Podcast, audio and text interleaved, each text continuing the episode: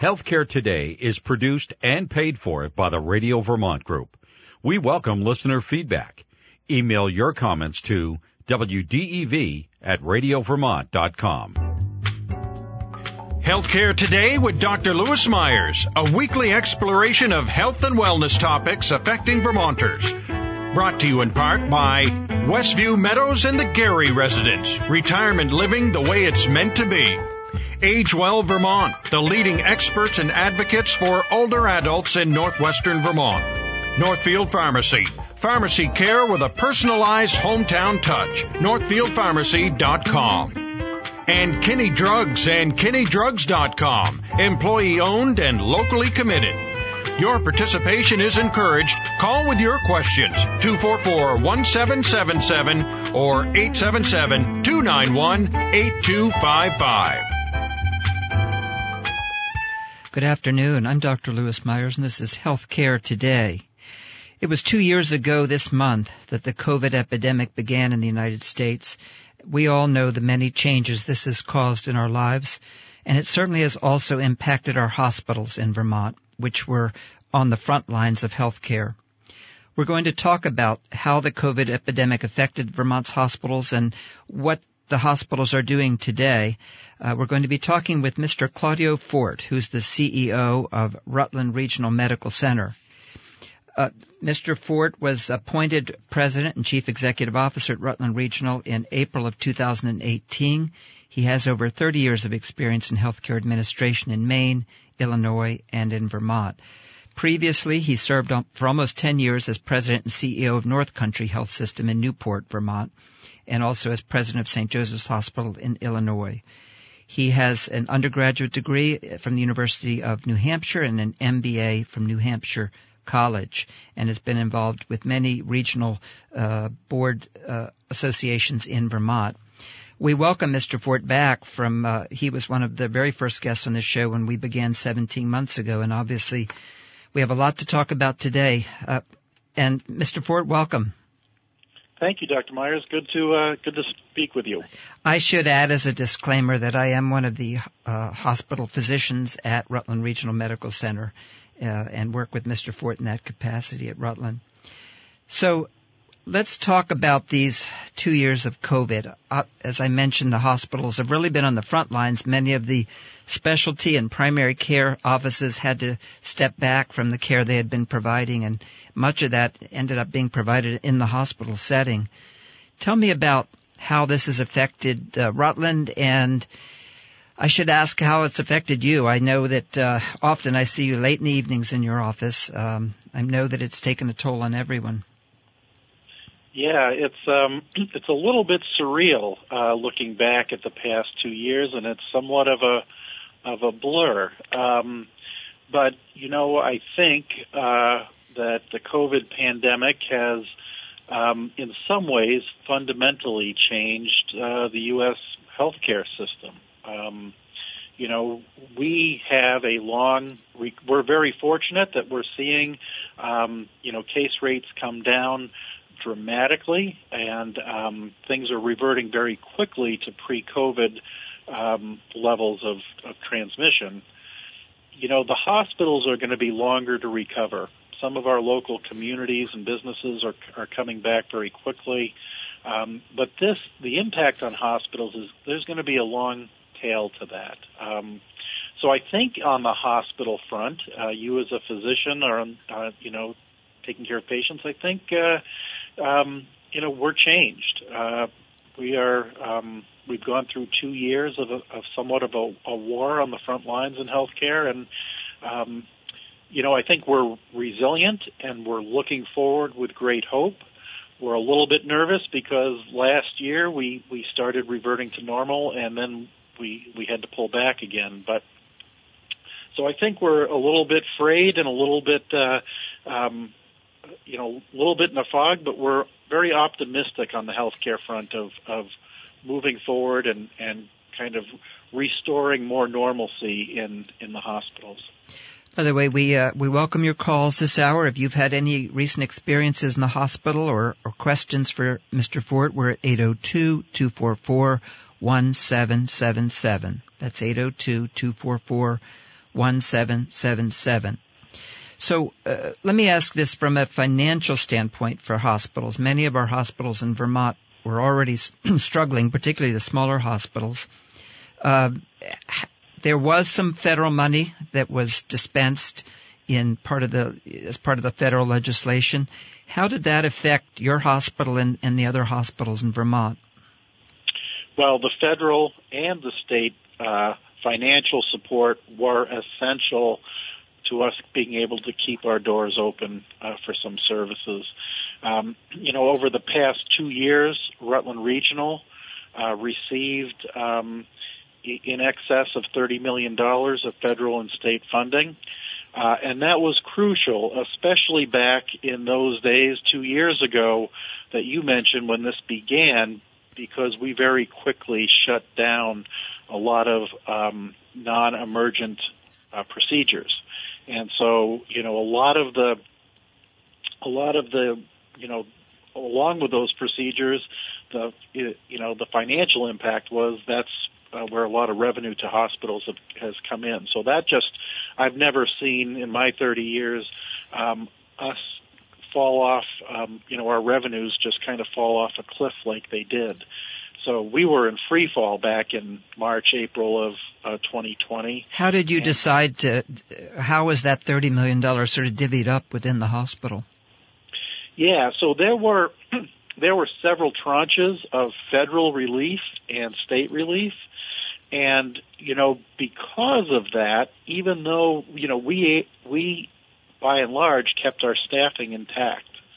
Um, you know, we were able to put people on fur- on paid furloughs back when uh, there was no work for them, um, and we were able to keep people on the payroll um, because we knew at some point uh, we'd need them. You know, fast forward a year later when uh, things, uh, you know, we get the vaccine and we opened up healthcare. You know, last May when the governor kind of took off the restrictions on healthcare, uh, patients came flooding back, and we've been consistently busier than we ever had before. So having those staff available to bring back was critical to us being able to take care of those those deferred care needs. Which is, I think, was the the point of the uh, the initial federal legislation. Let's talk about. You mentioned people came flooding back, patients came flooding back.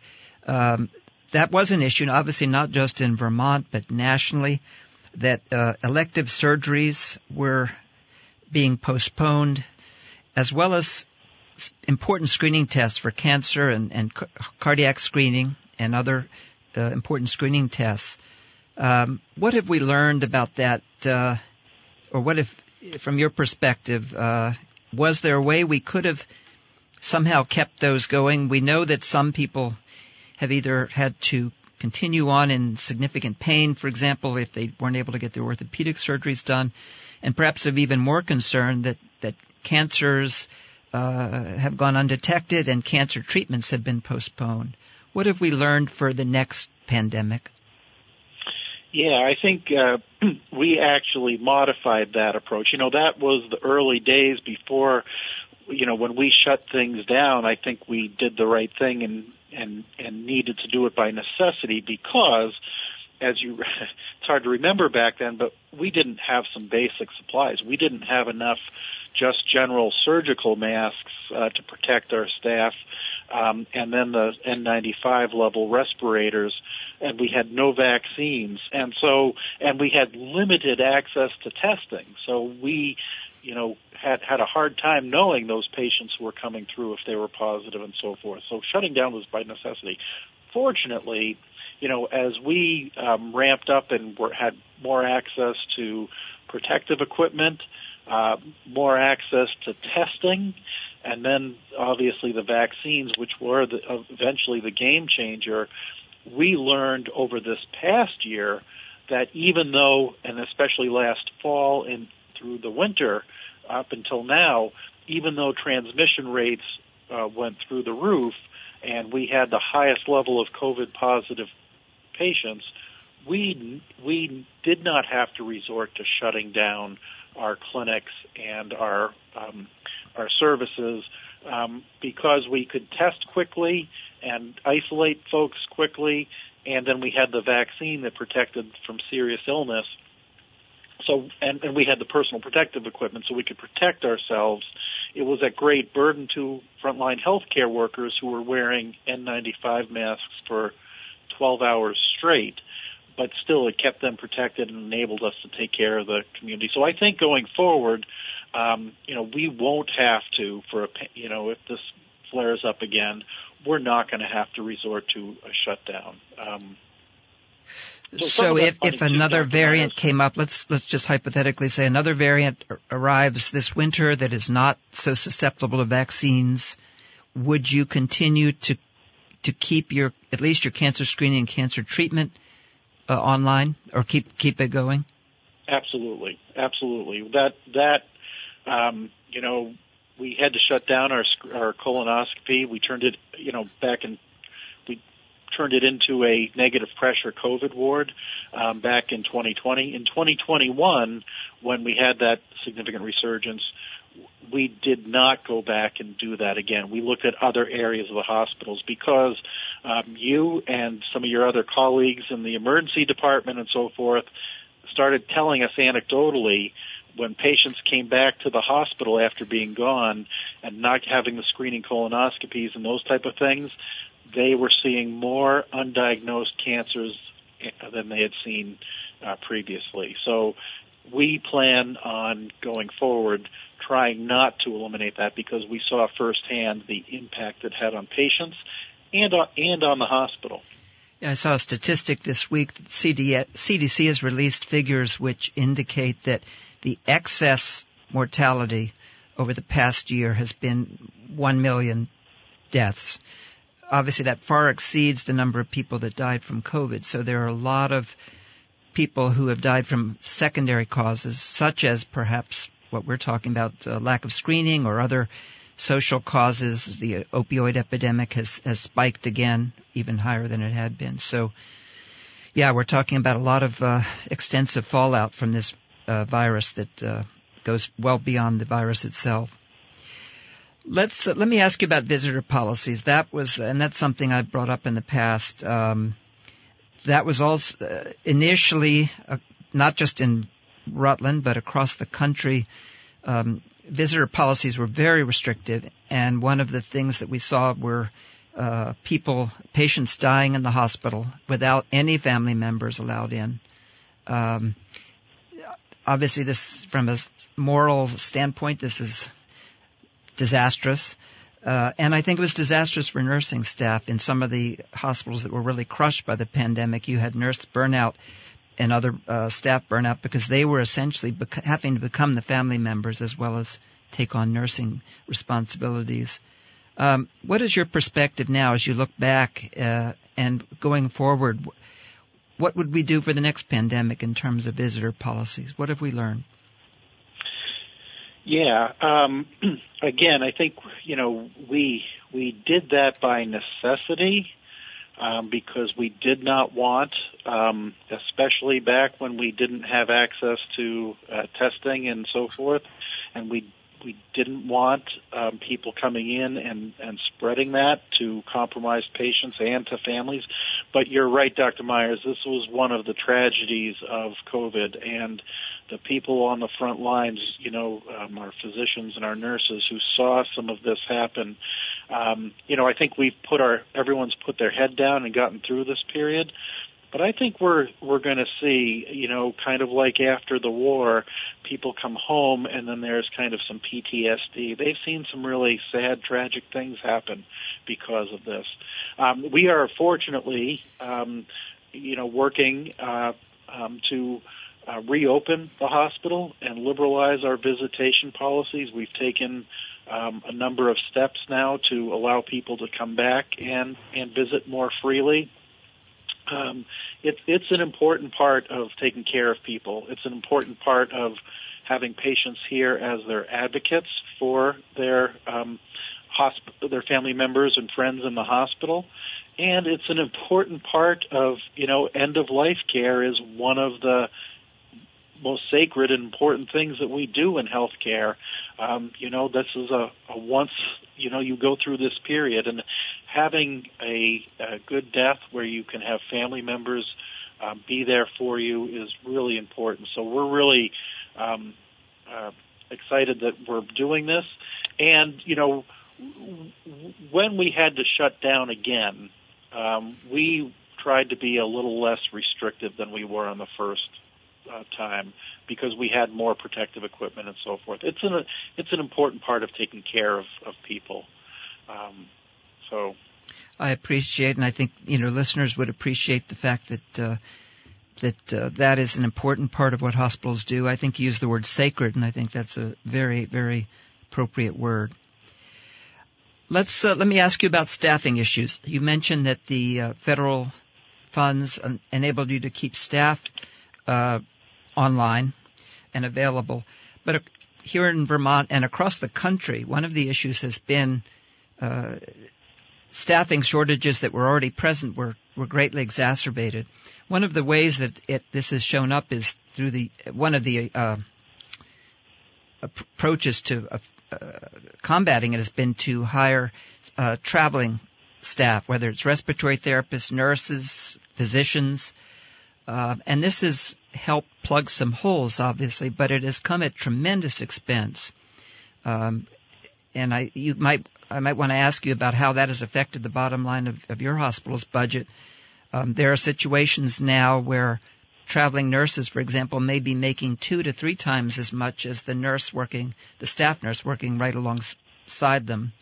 Um, when a traveling nurse comes in, this not only includes their hourly rate, but of course paying for their lodging, et cetera, that uh, that a staffing uh, company would uh, would charge. Um, and it's almost like a shuffling. So you have staff nurses leaving for other states, and then you have to plug those to be travelers nurses, and then you have to plug those holes by hiring travelers nurses. Um, talk about that and and how it's affected your budget and how where you see that going in the future. Is this going to become a standard practice? Yeah, uh, thanks for that question. That's our number one challenge right now here at Rutland Regional, and I think all of our hospitals in Vermont, and I, I think, as you said, probably across the country. Um, you know, we have we have respirator masks and N95 masks, and we have testing and we have vaccinations.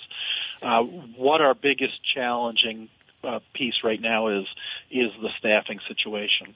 So to put this in context, um, and particularly first and foremost on registered nurses.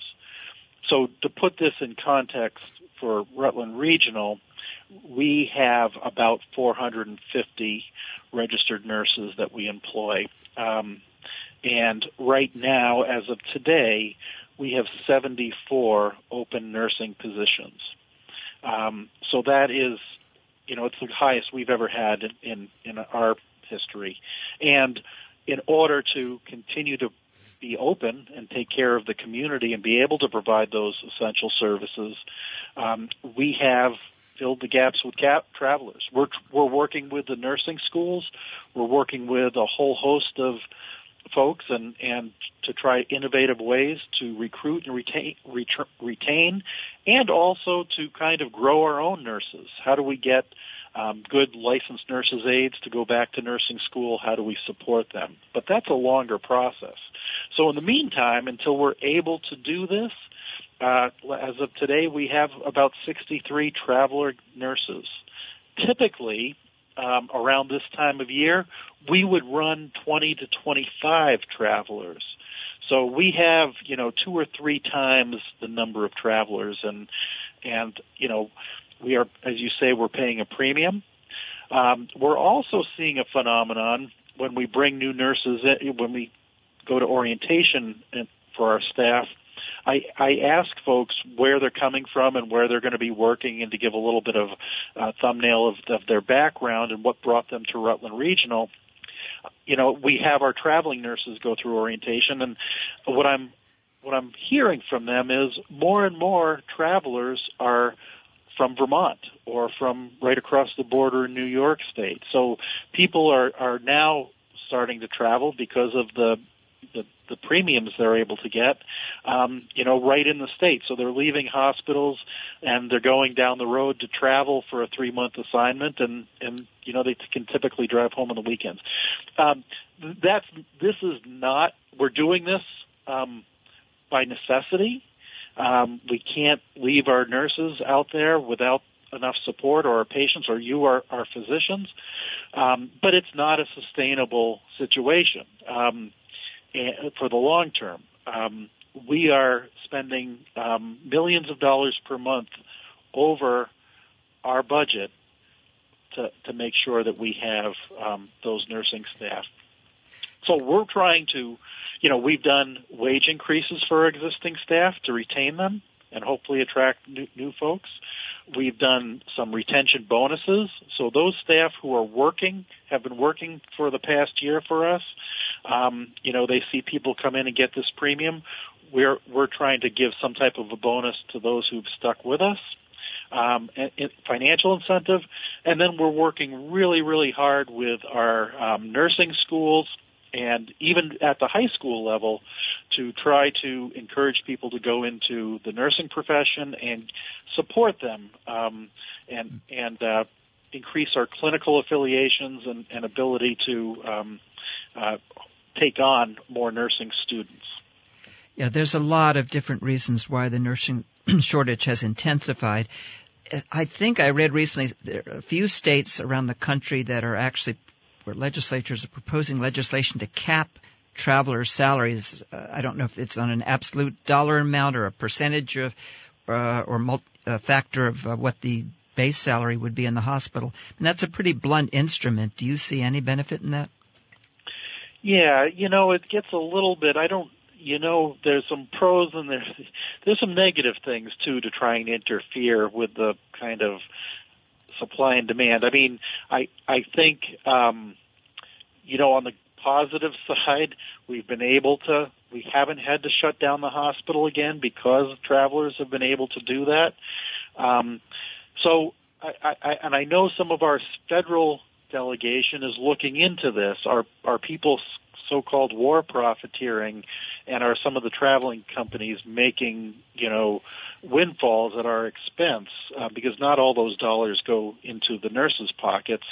Um, they go into the, the traveling agencies. So, um, you know, I think that's you, you know there's some long-term consequences to that. You know, ultimately the the I think the best solution is how do we increase the pipeline? We have the jobs; they're good jobs. Um, Vermont needs more people in the workforce how do we increase the pipeline of training programs in the colleges and universities so that we can train more nurses and bring them on more quickly. That's ultimately, I think, will be the will be the solution to this. I know Rutland is very time. fortunate to have Castleton's nursing program in the community, and it, it does serve as a pipeline. Um, these issues that we were talking about in this first half hour obviously are even more critical for the critical access hospitals, the 25 bed hospitals that, that dot Vermont. We have, a, a, I think, a 10 or 11 of them. Um, and I know you, you contact or in communication with their CEOs all the time. What are they experiencing? Yeah, they're, you know, um, the same thing, and sometimes they have less resources than we have. I mean, uh, where I was for 10 years before I came to Rutland, North Country was a critical, or is a critical access hospital. So, you know, it's harder as you get smaller because you don't have some of the economies of scale to be able to be as flexible as the larger hospitals are. So, um, you know, they're very creative and, and doing great work, but but I think it's harder for the smaller hospitals. Um, you know, for example, we have some staff in, you know, we have more supervisory staff that can have been able to fill in on the front lines. Um, and as you get smaller, you have less of those folks that can that you have those flexibilities. So uh, this has been an impact on on all of us, and the financial impact is starting to take its toll on hospitals, uh, as you had mentioned. The, those the the primarily driven by workforce, but those costs are way outstripping our revenues at this point. and the federal and state COVID relief funding for healthcare has basically we've come to the end of that. Well, we're so, going to be talking about these issues and more in the second half. Um, with Mr. Claudio Fort. Please stay with us. We're at 802-244-1777. Back in a minute.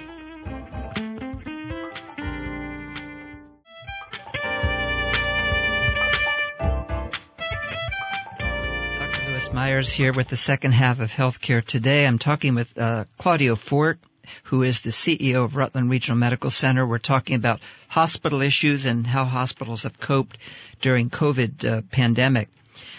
So uh, let me ask, we've talked about this in, in recent weeks, and that is uh, another issue for particularly the smaller critical access hospitals, but even the regional hospital like Rutland, and that involves transferring patients when they need tertiary care, what we call tertiary or specialized care that the smaller hospitals cannot provide. Uh, clearly, not every hospital can can have a full staff of specialists, and um, uh, it seems like, especially when we read the articles by Seven Days a couple of months ago, that University of Mont Medical Center has, has at times seemed overwhelmed, uh, overcapacity in terms of their inpatients, and then very very long wait times in terms of their specialists. I know that you are involved uh, on the uh, senior executive level with all of the CEOs, including those at UVM and Dartmouth. How are we working as a system to try and uh, alleviate this? Yeah, this has been one of the most critical uh, issues we've dealt with, especially since um, you know uh, November, December, and, and January, and into February. Um, hospital capacity uh, was running in the 90%, high 90% range. Uh, and that's where it's way beyond the sweet spot of where you need. Um, so, you know, um, and I remember back in the fall, the Agency of Human Services did some projections, and they were concerned with where COVID rates were going to be after Thanksgiving. And they had a projection saying, uh, they had a model that projected that statewide we might see 75 COVID positive patients in our hospitals. And I remember back at that time saying, oh my goodness, how are we going to manage 75 COVID positive patients? Because we were already, um, since November of 20, uh, since May of 2021, when the restrictions came off, people came flooding back to the hospitals, and we got really, really busy. And we had a lot of people who had not been able to get their care come back. Emergency room volumes were high, and all of our various inpatient units were running really full. And the same thing happened at UVM Medical Center, Dartmouth, Albany. And so what ends up happening is when they're running, and, and then and then the COVID wave hit, and we actually surpassed 75 COVID positive patients throughout the state. We went, you know, we were, you know, around 100 and so forth. Uh, for a long period of time. So we not only had sick patients that had deferred their care that needed to be in the hospital, on top of that, we had a number of COVID patients in the hospital. And we would literally um, go three times a day to a bed meeting here at Rutland Regional projecting who's in the bed, who's going to be discharged, who's waiting in the emergency department for a bed, um, and so forth. And so that was happening at all of our hospitals, big and small, and we were trying to make sure we had enough uh, staff and beds to take care of people. Uh, and, and to compound what happened is the nursing homes started getting, and some of the um, you know some of the uh, some of the prisons started getting COVID in those institutional settings.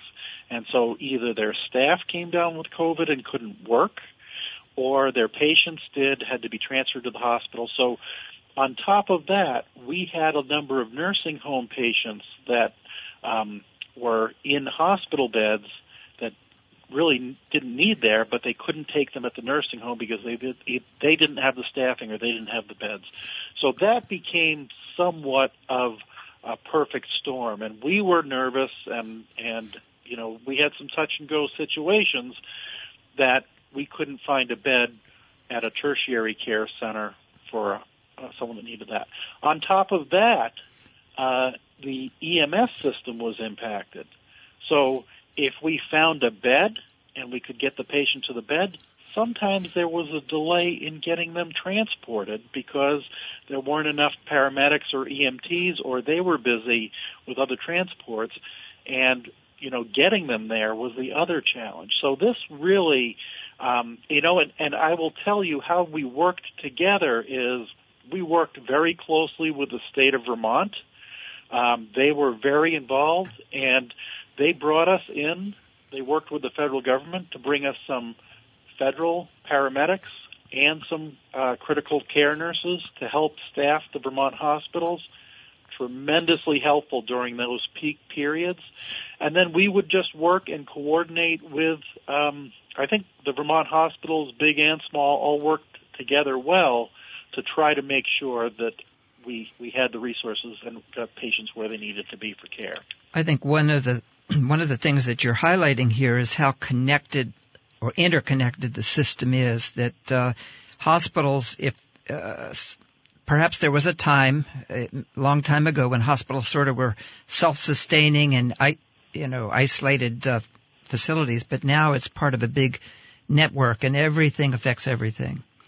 Uh, one of the things is people may not be aware is that Rutland Regional, for example, is also very involved with the primary care providers in the in the uh, Rutland area, and I'm sure other hospitals are as well uh, in this network. Uh, can you talk about that? How you uh, your your responsibility or interaction with the primary care?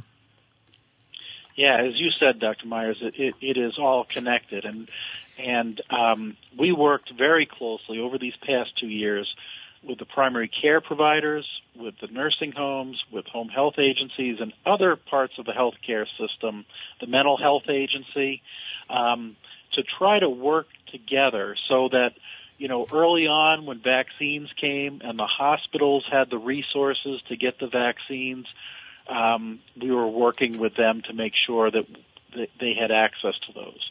When um, testing was a big big challenge early on. And when hospitals got testing, we worked closely with them to make sure that they had some, you know, when they needed some critical patients that they needed to get tested, they had avenues to do that. On the other hand is, you know, they work very, very hard to keep their practices open because what ends up happening is if you start feeling sick and you can't get to your primary care physician because the practice is closed, where do you go? Well, you end up going to the hospital emergency room. And when the hospital emergency rooms were already overcrowded, um, that becomes a real problem. So I, I very appreciative um, that during these past two years, uh, I've been in Vermont because, you know, Vermont, when, especially when the going gets tough, Vermonters stick together, and that's that's been the story of the past two years from our primary care providers in the community to the state of Vermont um, and the Department of Agency of Human Services, um, big and small, we worked together well to try to figure out this unprecedented period we went through, and, and we and we did it well. Well, in talking about system issues, um, you and I have had some on, offline discussions about uh, One Care, uh, and I know you're involved with the One Care program. We've talked about that on this program a number of times with different guests. One Care, of course, is the large um, multi-institution uh, healthcare reform uh, that was initiated in 2016 in Vermont. Um, and I know that you've seen some positive effects of One Care in the Rutland community. Um, can you talk about the positives and what and, and whatever concerns you may have as One Care goes for its uh, five-year renewal? Sure. Um, you know, on the positive front, you know, this has been being part of One Care, um, and back when uh, Al Gobeille was at the Green Mountain Care Board and at the Agency of Human Services, he talked about this concept as, you know, the people who want to participate. This is a coalition of the willing. And so it has been a voluntary piece for our uh, hospitals and our primary care physicians to to choose whether or not they wanted to be in.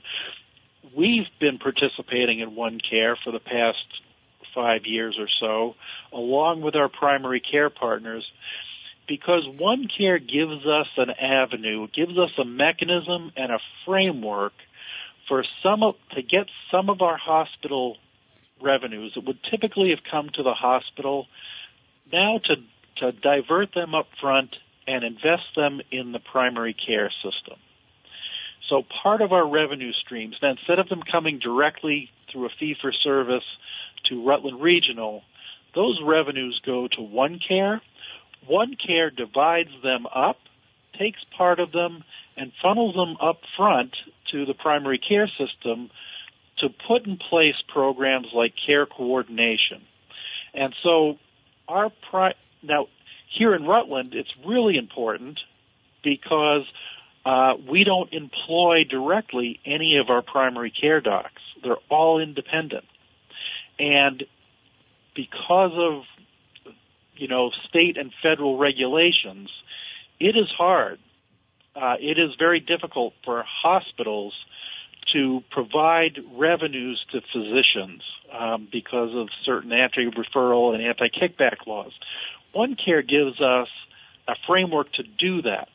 So, you know, we've seen since we've been in One Care, our primary care partners add social workers, uh, RN care coordinators up front into the primary care practices to try to um, be able to manage people, patients, especially those with chronic conditions, on a more proactive basis before they get into trouble with their diabetes and show up in the emergency room and then you have to admit them to the hospital, Dr. Myers.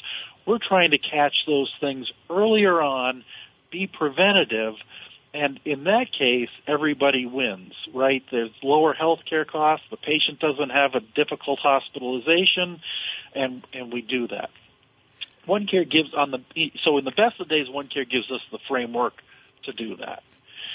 On the you know on the other side of things, I, I know people are very concerned about the cost of health care and health care reform, and that um, things are not happening quick enough.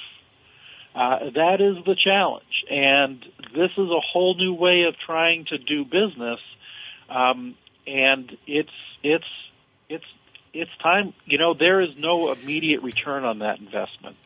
Uh, some of these initiatives take a long time to manifest and, and, keep people out of the hospital. So that's the challenging part of that. It's also been a, a concern in some quarters about transparency as well with One Care, and they have some work to do on that. You know, there nationally there's there's an, an issue in regards to hospital systems in terms of consolidation. Um, and I think it's one of the main drivers of increased healthcare costs over the past 30 years. That's my opinion. But where large corporations begin to buy up hospitals and hospital uh, physician practices and all sorts of other uh, accessory uh, healthcare uh, uh, institutions, and then they get monopoly power, and they then can turn around and charge insurance companies and patients highly highly increased prices because they have monopoly. Um, there's been w- one major pushback, and that's out in Northern California, I believe, with this, something called the Sutter Health uh, Health, Health Corporation, uh, where they had to give back about six hundred million dollars uh, after the government sued them. But it's still there hasn't been a lot of this pushback by the federal government. Um, what are your thoughts about these huge consolidated healthcare systems? Are they good, bad, or in between? I, I think it depends. Um, I think it depends upon um, you know how they're structured and how their mission is. I, I you know I had uh, as you mentioned I spent some time working for a regional healthcare system in Illinois, um, and I think that was a very good healthcare system. And they you know they weren't doing that. It was a faith-based healthcare system, um, and it, they weren't doing things to drive to be just to be able to get monopoly power. Certainly, that's going on in parts of the country, and that's that's concerning. And and it, it's not necessarily just the for-profits that are doing that. Some of the not-for-profit, to be totally transparent, some of the not-for-profit healthcare systems are are just as cutthroat or aggressive as their for-profit uh, counterparts. I think, um, you know, I think things like One Care. Part of the challenge is it's harder and harder, even without some of the other, this pandemic and all this type of things.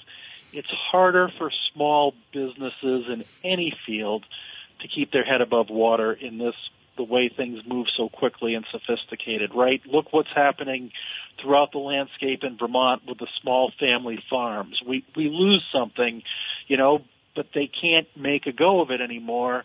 You know, small dairy farms, um, they're all being bought up by these things. Even even maple sugaring operations have gotten huge scale, and you lose something from that.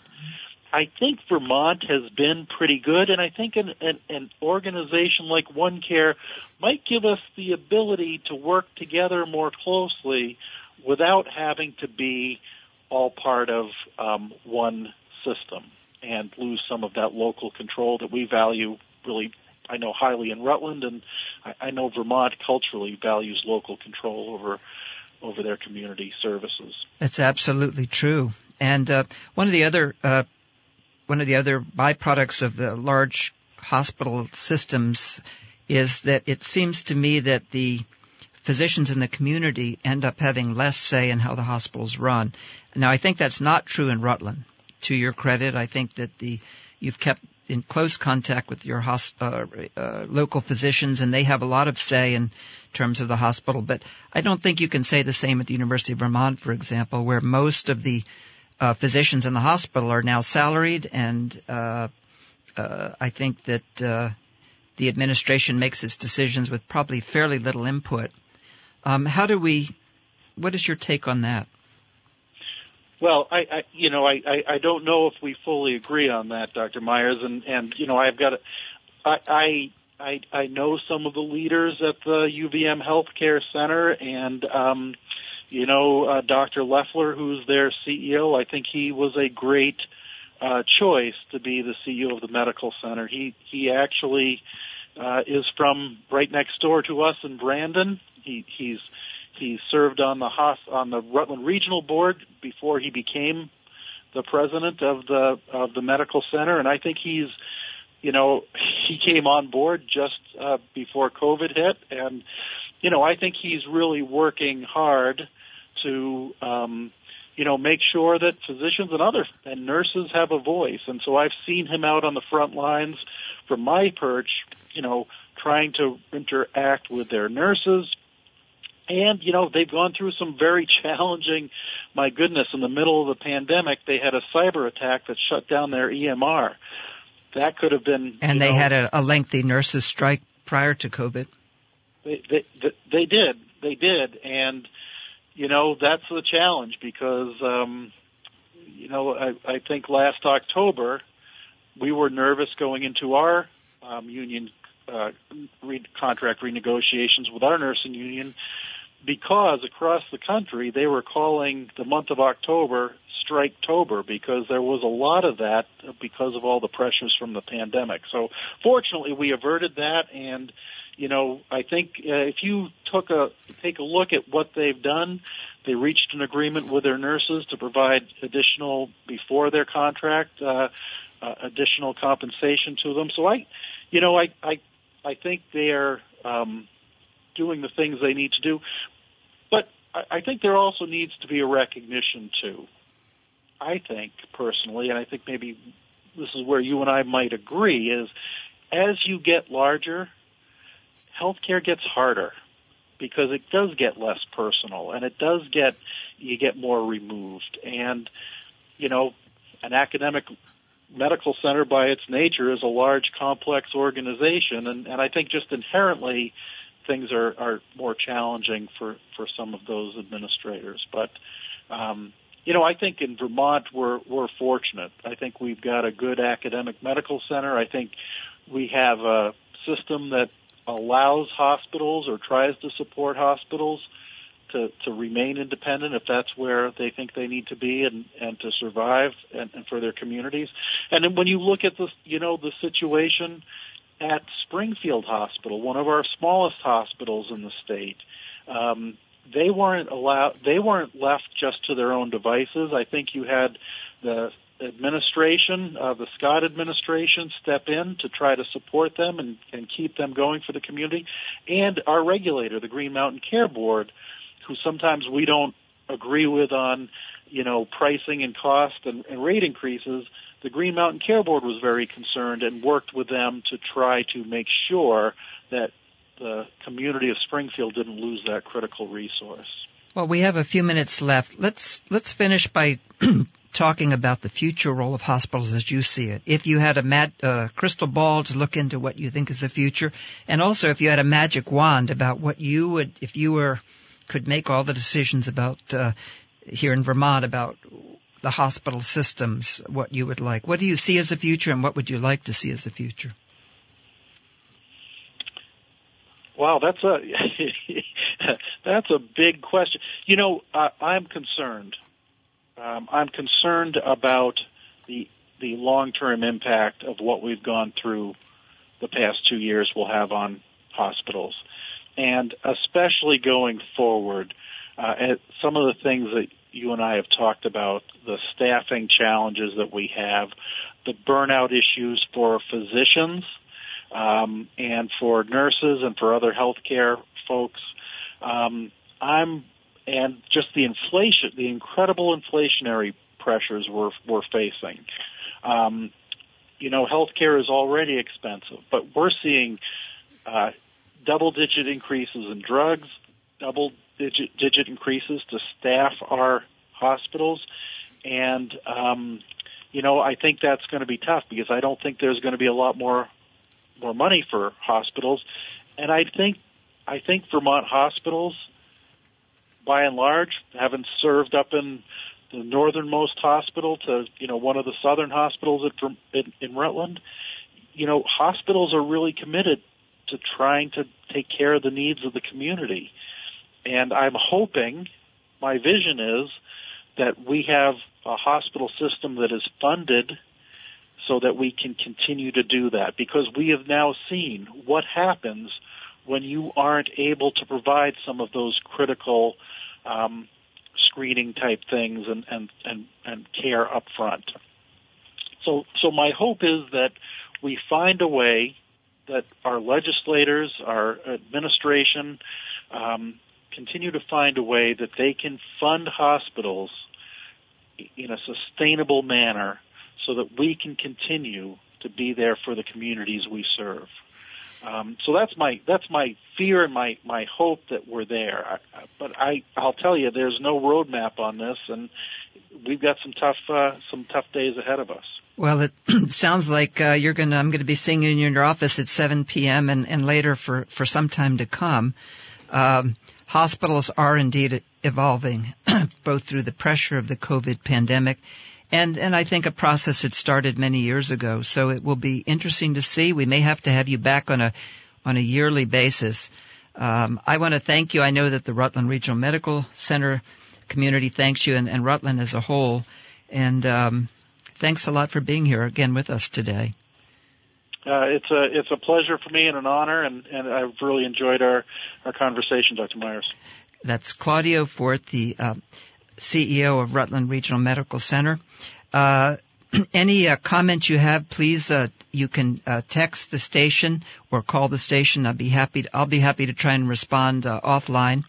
Um, next week we're going to be talking about pathologists. Uh, many people don't know the full extent of what pathologists do in the hospital uh, setting, in particular, and and in research settings. but it's fascinating, and we we have a wonderful pathologist uh, from Virginia who will talk about that and all the research he has done in breast cancer over the years. So I hope you'll join us then. Uh, until then, uh, please be kind to yourselves, uh, Uh, be kind to others, and I will see talk to you next week.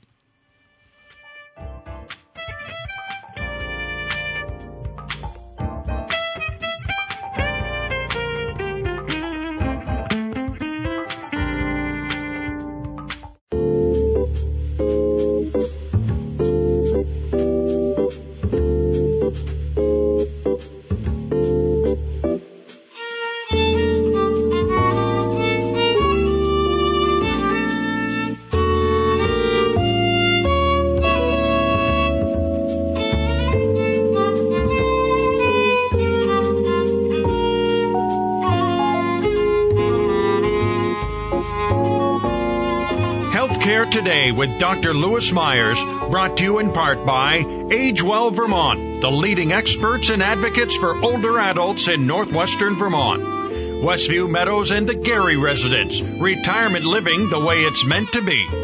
Kinney Drugs and KinneyDrugs.com. Employee owned and locally committed. Northfield Pharmacy. Pharmacy care with a personalized hometown touch. NorthfieldPharmacy.com. The music for this program was written and produced by Armin Bayajian.